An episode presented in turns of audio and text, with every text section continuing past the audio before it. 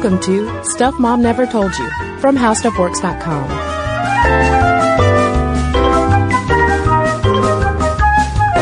Hello and welcome to the podcast. I'm Cristen. And I'm Caroline. And this episode kicks off a two-part series that we are going to do looking at rape and sexual assault focused in the United States. And so, first of all, we just want to offer a trigger warning that yes, we will be talking about these issues. Uh, we're not going to go into graphic detail at any point, but for people who would be sensitive to those topics, we just want to let you know that that's where we're going to be going in this conversation. And this is something that we've gotten a number of requests from listeners for years now. Every now and then we hear uh, people asking us to talk about rape, to talk about sexual assault, to talk about uh, these horrible things that are happening in places like Steubenville, Ohio, or more recently with the scandal of the quote unquote roast busters in New Zealand of, of teen boys who were making a sport out of sexually assaulting young women. And what we want to do with these two episodes is not so much talk about the horrifying details of what happened in places like Steubenville, Ohio, Maryville, Missouri, Athens, Ohio, but rather take a step back as we're going to do in this particular episode and look more at the history of rape and sexual assault and how the, it, it evolved legally and also how it evolved in terms of women's rights and also civil rights for women of color as well. That's right. As Cristen and I were talking about before um, this podcast, you know, rape culture is discussed as a modern invention, something that we are just now turning our attention to and fighting back against. But the truth is, when you dig into the history of first legislation and actual laws against sexual assault and rape, and then going back into why those laws were passed, you realize that there is quite a deep, intricate history of rape and sexual assault kind of ingrained in our culture. And I don't even mean that in, in terms of American culture or modern culture. I mean that when you go back and look at the origins of rape law, it almost makes it more clear what we're up against today. Exactly. Uh, because so often when things like the sexual assault, the gang rape that happened in Steubenville, Ohio, when those issues take place, a lot of times the conversation that immediately comes up around it involve three things, which are social media, the hookup culture, and alcohol use. And we're not going to talk about that today because, like you said, Caroline, this isn't an issue of 21st century factors. What's going on today is a manifestation of centuries, millennia worth of history, starting all the way back in 1780 BC. If you look at Hammurabi's code in Babylonia, if a betrothed virgin was raped, she was considered blameless and her attacker was slain. But if a married woman was raped, both she and her attacker were thrown in the river to drown. And why is that? Why do we have this distinction between a betrothed virgin who might be seen as more honorable and a married woman? Well, this goes back to this fundamental issue of women being perceived as property relative to men and a betrothed virgin has of high value Yeah. to her father. And so if a guy comes along and assaults her, then that is a crime upon more upon her father in a way than upon the girl. Whereas if a woman has had sex before, she is married, then her value is probably lower. And it was just assumed that she would have been crying wolf and she was probably just having an affair or something with this guy. Right. And another issue um, that people talk about today in rape cases is the issue of basically consent, protesting. You know, did the woman, is she making it up? Mm-hmm. So looking back at the Mosaic Law of Israel, unmarried women who were raped within the city walls would end up being stoned to death because if she hadn't consented, then surely people around her would have heard her screaming. Yeah, whereas if she were raped outside of city walls. So even if in this case she had been protesting, people wouldn't have been able to hear her, but still the rapist under this law would simply have to pay the father a bride price and then he had to marry her because again, women as property, marriage is an economic tool at this point. Right, absolutely. And so again, we have basically the burden of proof from a, from the get-go being on the victim of rape. And looking back at Assyria, they had a statute that allowed fathers of rape victims to rape the wife of the rapist. It's like a tit for a tat, an eye for an eye. Exactly. And the, those are, are, just a few of the horrifying rape laws that we have as our sort of historical foundations for this issue. And we're going to move forward. And, and also, uh, for listeners, we're obviously not going to be able to give a comprehensive, granular, step-by-step look at all of the different rape and sexual assault laws. Um, but but we want to offer as much of uh, a relevant snapshot as we can. So now we're going to focus more just on the West, and first we're going to look at England because it went through an evolution in its rape law, wherein prior to 1066, it was a crime punishable by dismemberment. Right. Basically, you would get drawn and quartered. Um, in the 12th century, under Henry II, you do eventually get a trial by jury, and you need corroboration. Um, and and what that means in that old law is that the woman should have made a hue and cry after the incident. She needed to have run through the streets screaming and, tr- and crying, basically, showing that she was injured, showing that her clothes were torn to offer proof. And that's, that just echoes that Mosaic law of Israel. Mm-hmm. And then in the 13th century, under King Edward II, we see some important advances, both positive and negative for victims. Um, first of all, we have the crown being involved in all rape cases, not just in instances with virgins. And that whole issue of the virginity construct, whether or not a woman is believed to have had vaginal intercourse before, that so often and still today often is the line between how much we are going to believe her if she says that she has in fact been assaulted. Um, but still, if you look at uh, British law text Fleta from 1290, it maintains that women simply cannot get pregnant via rape. Just FYI. And doesn't that sound familiar, Caroline? That does, because it was uh, Representative Todd Akin, uh, who was a nominee for U.S. Senate in Missouri. He claimed that abortion in cases of rape was unnecessary because, quote, if it's a legitimate rape, the female body has ways to shut that whole thing down. And that's actually not true because uh, if Senator Akin knew his science at all or knew his statistics at all, about 5% of sexual assaults actually result in pregnancy. So guess what? We don't have some kind of magical shutdown system in our body. But what is more mind-boggling than that is that that same old unscientific anti-rape doctrine is still being recycled in our nightly news headlines. And it's around this time also that statutory rape is recognized by law for the first time. And the rule basically stated that the king prohibits that none do ravish any maiden within age. And two positives that emerged during this time were um, the fact that statutory rape was recognized by law, so girls of a certain age were protected, and it, the distinction in punishments for rape of virgins and non-virgins was also eliminated. But there was also the statute of limitations that was established, which uh, maintained that if a woman failed to institute a private suit within 40 days, then the right to prosecute automatically passed to the crown, which meant that rape was no longer a family misfortune, but an issue of public safety and state concern. However, almost every time we see laws enacted like this that actually support victims' rights, there's a little bit of uh, punishment that gets chipped away at. For instance, simultaneously, the penalty for rape was reduced to two years imprisonment.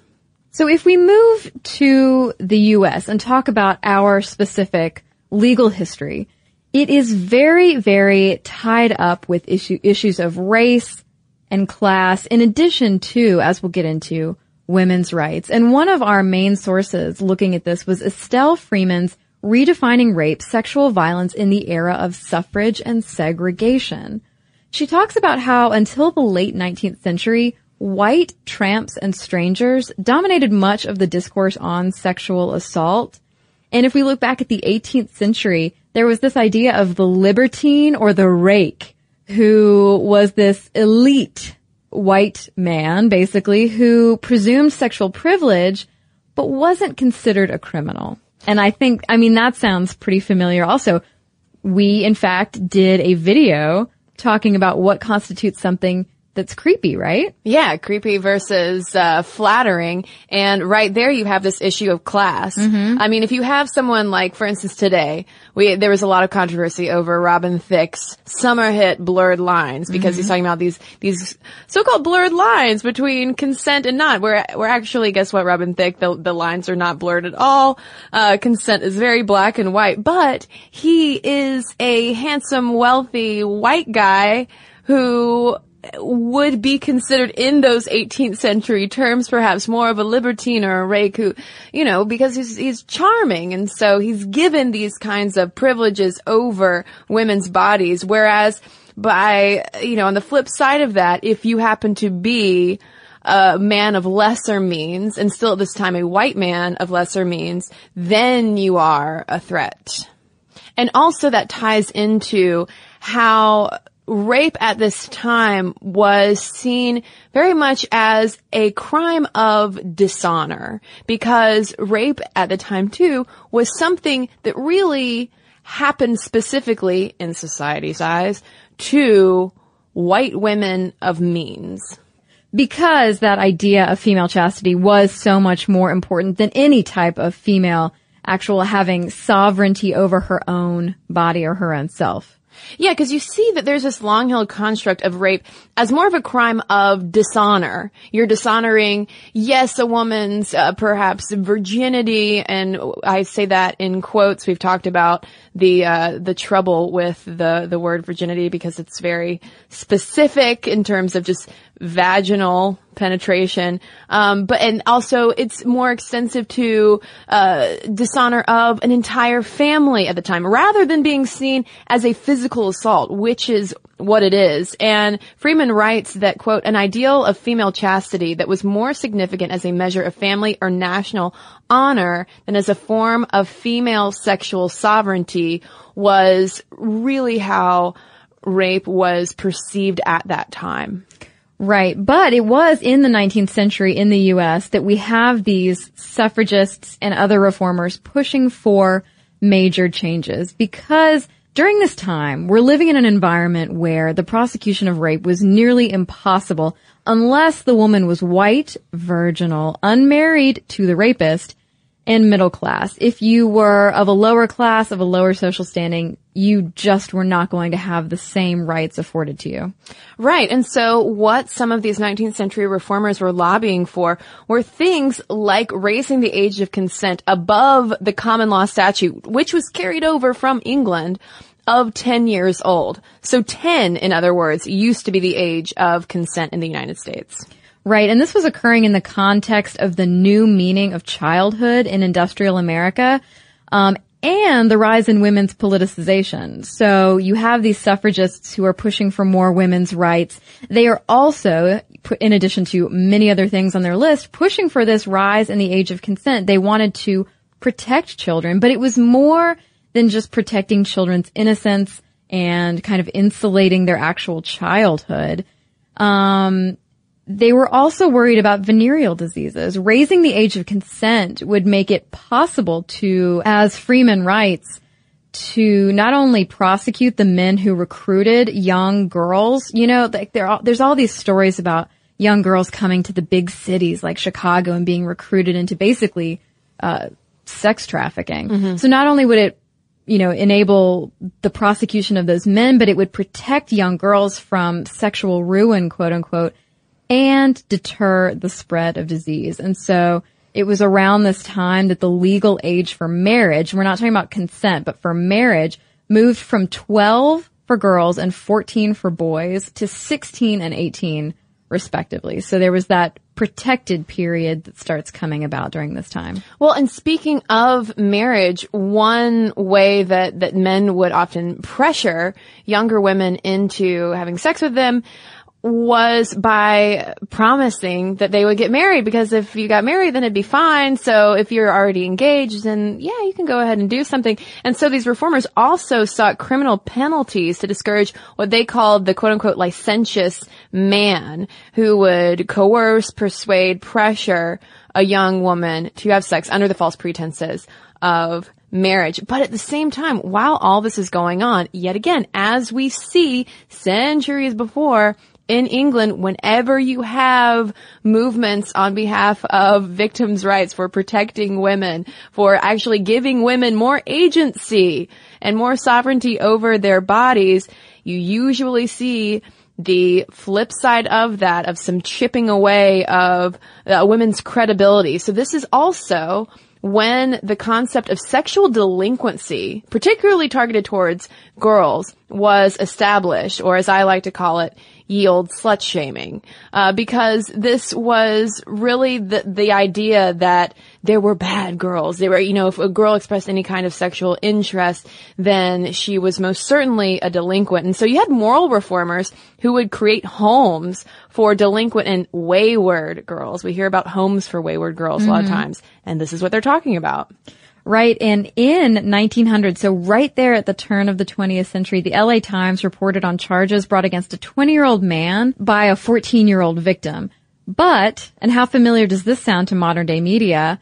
They said that this, this girl was the victim of sexual assault by this 20 year old man, but they made sure to report that the victim ran with a fast crowd who brought her to saloons and, and all of this rigmarole so they made sure to insert that like, well, she might have been assaulted, but was she asking for it? Yeah. Are we really going to trust her? And that's the same kind of narrative. I believe that was in the New York Times when the uh, the Steubenville case came back up again because at first it was brushed under the rug and then the New York Times wrote this piece about this bizarre case but it describes the victim in terms of what she tended to wear. Yeah. And what she tended to do on the weekends. And people were thankfully and rightfully outraged at that kind of posturing. Um, but Caroline, back to that case that was reported on in the LA Times between that 14 year old girl and the 20 year old man. Uh, she was sent to one of those homes for wayward girls. And ostensibly the point is to protect them from any kind of sexual predation. But really, the, the, the bent of these kinds of homes was to change the behavior of the girls who ended up in them to make them virtuous, pure, respectable women. What, you know, what kind of reform school the guy had to go to? Probably none, because that again is something that we still see today where the question often circles back to not how can we change our thinking societally, not how can we uh, raise up boys and men to consider women differently, uh, but what can we do to change women in such a way so that they won't attract it. Right, exactly. I mean, Estelle Freedman writes that often, you know, the rapist would get maybe, maybe two years in prison, but the victim who was sent to these homes, you know, if she might be 14, like this one girl we talked about, and if she had to spend the rest of her childhood before she was an adult, a legal adult in these homes, I mean, she could spend seven years in this home. So she's incarcerated technically for longer than the rapist is. Well, and imagine too, she comes back to her hometown after leaving one of those homes for wayward girls, and she's probably marked for the mm-hmm. rest of her life in a way as being one of those girls. Mm-hmm. You know, um, but we're talking at that point about mostly about white girls. The situation for African American women was much worse, and it's still worse uh, statistically today. Um, but if we look in the 19th century, there were African American activists who were doing a lot of work simply to change the the legal standing to accept the fact that black women could be victims of rape. That wasn't even a concept at the time. Right. And this goes all the way back to slavery when oftentimes African American women were purchased for the sole purpose of being basically sex slaves for white men.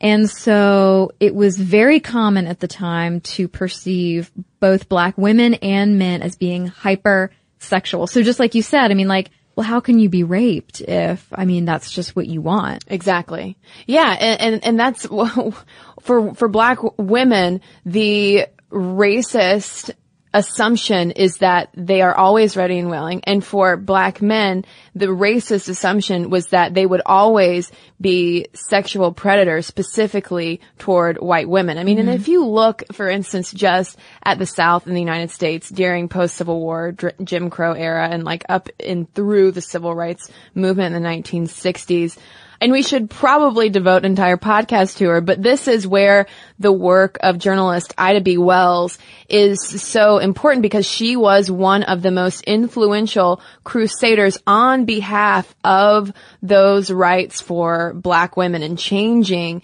that conversation, not necessarily among white society at the time, but first starting and sparking that conversation among black communities as well.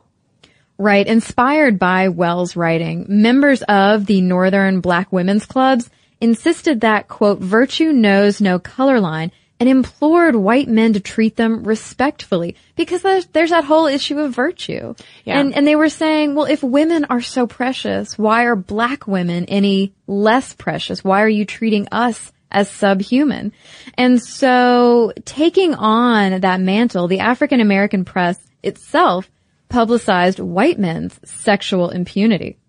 Yeah, so you have papers like the Chicago Defender in 1911 headlining an article, White Gentleman Commits Rape, which would have been revolutionary at the time because not only do you have uh, you know, the, the, very fact of a, a, a black victim being given credibility, but you also have a white perpetrator.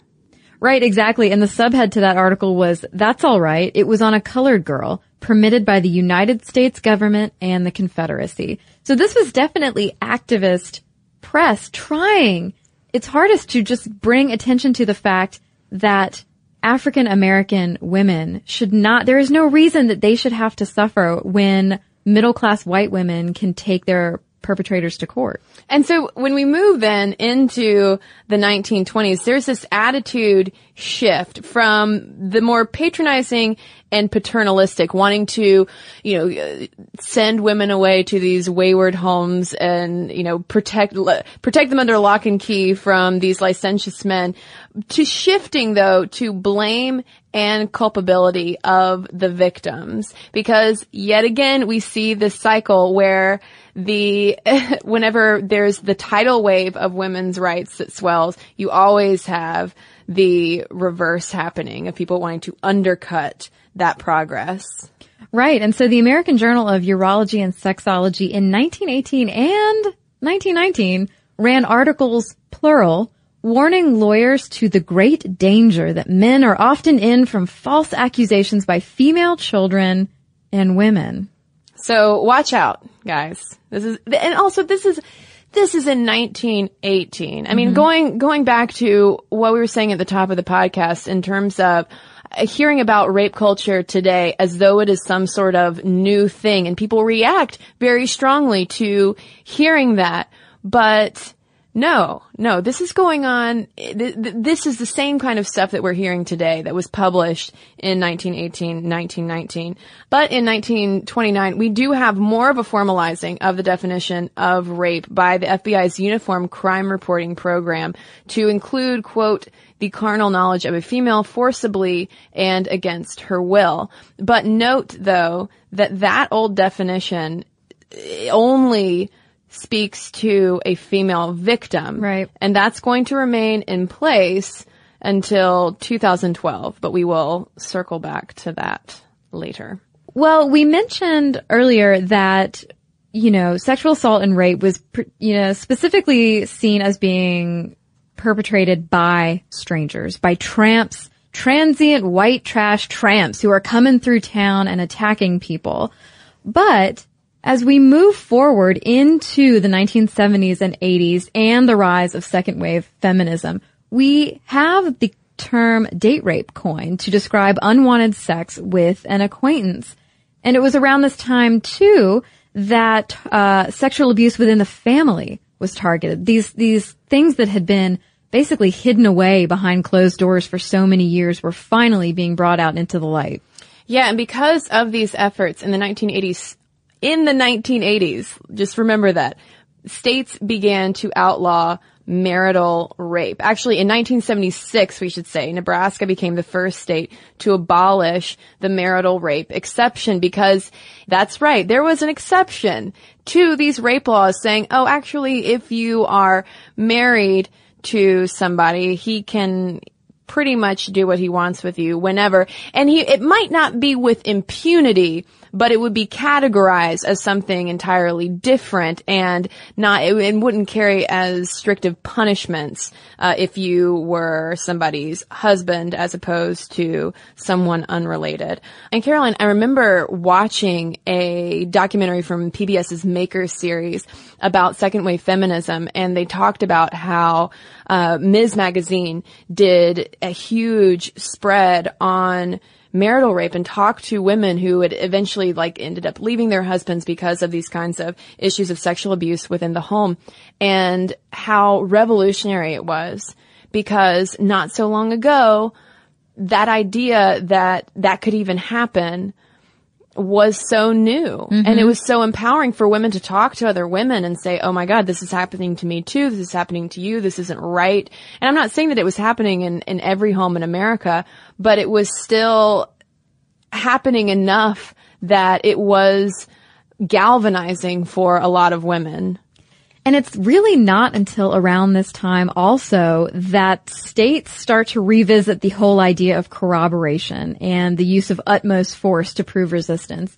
Basically, states finally lift these requirements that um, you have to prove somehow that you were incredibly injured during the assault. And we also need to mention that in 1975, Susan Brownmiller published Against Our Will, which was this groundbreaking book about rape and, and really it was hailed as one of, if not the first book in the 20th century to really talk about these kinds of issues. And it ended up becoming uh, a bestseller and has become kind of a, a seminal feminist text because it helped to fuel these kinds of reforms that were happening. Although, I mean, we, we have to say though that those 19th century reforms that we were talking about or turn of the century reforms that we mentioned too in terms of, um, changing laws to acknowledge that black women can also be victims of rape at that time too, during civil rights, they were still fighting for that. Mm-hmm. They weren't there. You know, there's still so so much progress that needs to be made. It's like white feminists were finally getting around to the issue of marital rape, and finally, with civil rights, black women were finally getting more recognition mm-hmm. of them actually being able to, you know, be recognized as as victims in these situations. Right. Well, but you also have that entire. I mean, uh, talk about things that we could dedicate an entire podcast to. I mean you also have that cultural divide in terms of African American, the African American community and rape mm-hmm. and the whole issue of not wanting to report a black woman not wanting to report being raped by a black man because of the white man, the system being run by the white man and wanting to protect your own. Well, protect your own and also to finally move away from that racist idea of the black man as being the sexual predator out to get white women specifically. So some scholars have talked about how that created a bit of a catch-22 where yes, they, you know, within these African American communities, they wanted to push for more progress in terms of awareness of rape and sexual assault and being able to talk about it but not wanting to undercut any progress that had been made moving forward away from uh, that idea of of the demonized hypersexual black man Right. too. Um, but as part of the consciousness raising that was a hallmark of second wave feminism during the 1970s and 80s, we have the rape crisis centers that we see so often today that are a direct outgrowth of this women's movement because you know, feminists essentially got together and said, "Hey, we need to help each other. We need to set up some kind of uh, resource center where people can go." Yeah, and courts declared during this time that a woman's sexual history was irrelevant in a rape trial, but I mean, I'm I'm shaking my head because in the court of public opinion, that is obviously still a huge problem. Absolutely. Um, and then in the 1990s, there is increasing awareness going on of the problem of date rape and marital rape by the 1990s became a crime in all 50 states. And again, I realize with this episode, we're just leapfrogging through time, but even just in the snippets that we're offering, there isn't, there, there hasn't been a radical change in terms of how we think about women's bodies all that much. Yeah. Yes, we have more agency. Yes, there is more organizing that was happening, you know, among women to help other women. And yes, laws were slowly catching up to it. But we're talking about the 90s, Caroline. Yeah. and I mean, if you think about how much time that is, you, one would think that the changes in culture, in attitude, in law would be much more radical. For, for, for, for how many years? 800, 900, 1000 years to, to not have more significant changes in the way that women are viewed from, from being, okay, so, you know, from being mad that a woman is raped because she's your property mm-hmm. to being mad that a woman is raped because she's a young girl and now she's defiled and it's her fault so we need to go pack her off to a home for wayward girls. And she's dishonored your family. right. And so we really, in terms of the ingrained ideas about women and about their bodies and their sexuality, we really have not come very far. And even still, rape is seen as having so many gray areas, which is patently false because rape is rape. And yet that is a surprisingly new concept to us because the legal definition has been in flux for so long. And so I mentioned that FBI uniform crime reporting change in the definition of rape in 1929. And so only in 2012 did the FBI change its definition to include a form of forced sexual penetration of men, women, children, and I believe also trans people, as well as, and this is very important, non-forcible rape. And so all this entire discussion has been leading us up to talking about the modern term of rape culture. What is it? How did it get here all of a sudden? You know, and the fact is, like I said at the top of the podcast, this is something that has existed and, and you could question, a lot of people say we don't, we don't live in a rape culture any more than we live in a murder culture. But to those people, I say that it is so ingrained and insidious that maybe, yeah, maybe some people don't even realize it. Well, and that's, that's the part of the very definition of rape culture where it is perpetuated through the use of misogynistic language, the objectification of women's bodies, the glamorization of sexual violence that creates a society that disregards women's rights and safety, where it is an assumption that at some point, if you are a woman, you are going to probably face sexual assault. If you, you know, if you're not watching what you're wearing, if you're not watching where you're going, if you're not watching who you're hanging around with, that it will constantly be a threat in your life. And it's so commonplace that it's cool to make jokes about it, that, it, that mm-hmm. rape jokes can be hilarious and funny and, and, and not at all you know, in, incredibly insensitive and, and wrong towards the people, the many people that it happens to, because that's the thing we've been focusing all this conversation on females as victims, but it's not just women that Right. this happens to either. And just to tee up for our next conversation, where we're going to look at where we are today in terms of uh, rape statistics and perpetrators and victims and at-risk populations. Um, a lot of times the conversations that we have around rape today focus on hookup culture, alcohol, and social media and looking at those three things as the variables that we need to change. People need to stop hooking up. Kids need to drink less. Girls specifically should drink less. And we need to get rid of smartphones for kids. But eliminating all of that, you take away all three of those factors in your perfect utopia and guess what? You still have this legacy. You still have this history. You still have these societal foundations. Yeah. Teaching women basically that it is our job day in and day out to avoid being raped. Mm-hmm. It is on us. It's the onus is on us to not be raped and we end up limiting our behavior because of that. And that is rape culture. Yeah. Limiting our behavior because of this idea that we live with every day that we are afraid of getting raped. It's not something that most men have to live with.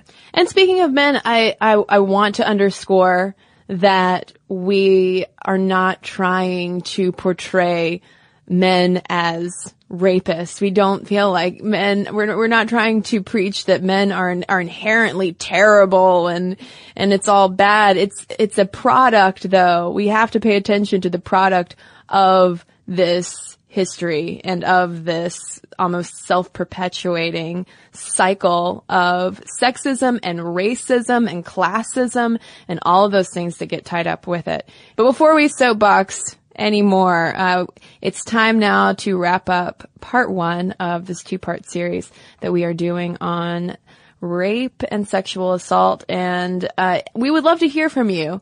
Uh, we want to know how this issue resonates with you. So let's start a discussion. You can email us, momstuff at discovery.com. You can tweet us at momstuffpodcast and you can find us on Facebook as well because this is an important topic. It's not easy to talk about. It's probably not easy to listen to, but it is crucial for us and for the generations of people who will come after us for us to talk about this and not just women. Guys, we want to hear from you too. Trans people, we want to hear from you three. We want to hear from everybody. So let us know your thoughts and we will share a couple of letters with you when we come right back from a quick break.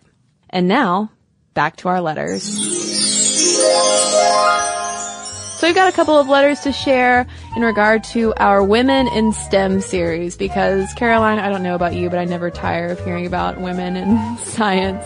Uh, so Stephen actually wanted to write in about our engineering episode in which we talked about how industrial engineering, which has the greatest proportion of women among all the engineering fields, I wanted to talk about why engineering sometimes gets made fun of in engineering school.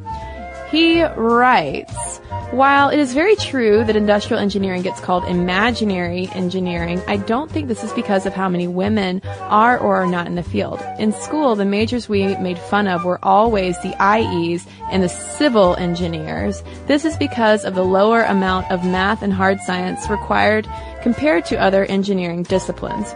Mechanical engineers take thermodynamics, electrical engineers take semiconductor physics, aeronautical engineers take fluid dynamics, and computer engineers take processor design. Meanwhile, industrial engineers are laying out factory workflows and civil engineers are deciding how much to bank the highway on ramp. If these stereotypes were related to the genders of the disciplines, I doubt they would center on the most and least female populated fields. Now being out of college, I realize that the most important engineering skill is a methodical and scientific approach to solving real world problems. And that is something all engineers have in common, even if they didn't all have to take calculus 4. So thanks, Stephen, for that engineering insight. I have a letter here from Katie. She says, as a female nuclear engineer, having just graduated from college in May, I've been working at a nuclear power plant for about six months. I haven't encountered any negative attitudes towards the very few women engineers who work there. No one doubts the intelligence and capability of women to perform just as well as men, but the working environment is not women friendly. Some of it is just practical issues. Having been a male dominated field, it's sometimes difficult to get your hands on things like protective clothing that's the right size for a woman. But other things are more subtle. An entry level engineer can expect to work 60 plus hours a week and be on call 24-7, 365, and at certain times of the year be required to work shift work. As you move up in the ranks, the time demand becomes greater and greater for supervisors and managers. Right now, as a single young woman, I can do it, although to be honest, the lack of a work-life balance even now is an issue. But I'm not sure I'll be able to if when I get a family. While in college studying nuclear engineering, I was passionate about getting more women interested in math and science and engineering. Now that I'm actually out in the workplace, I'm not sure I'd be able to recommend it. It's a very difficult, demanding field, and it doesn't lend itself to a good work-life balance. A final point. I got into engineering because I loved math and science, problem solving, and the theory behind it all. Engineering, at least where I work, is a very hands-on type of field that I wasn't expecting. You actually go out into the field and get your hands dirty dealing with massive mechanical equipment. It's a shock to go from the classroom theory into the field in the workplace. So thank you for sharing your story, Katie. And thanks to everybody who's written to us. Momstuff at discovery.com is where you can send us your letters. You can also follow us on Twitter at Momstuff Podcast. Find us on Facebook and like us while you're at it. We're also on Instagram if you want to see photos of us. We are at Stuff Mom Never Told You. And we're on Tumblr as well at stuffmomnevertoldyou.tumblr.com. And as always, we are also on YouTube, so you should head over and check out the many, many videos that we have to offer there. It's youtube.com slash stuff mom never told you. And don't forget to subscribe. For more on this and thousands of other topics, visit howstuffworks.com.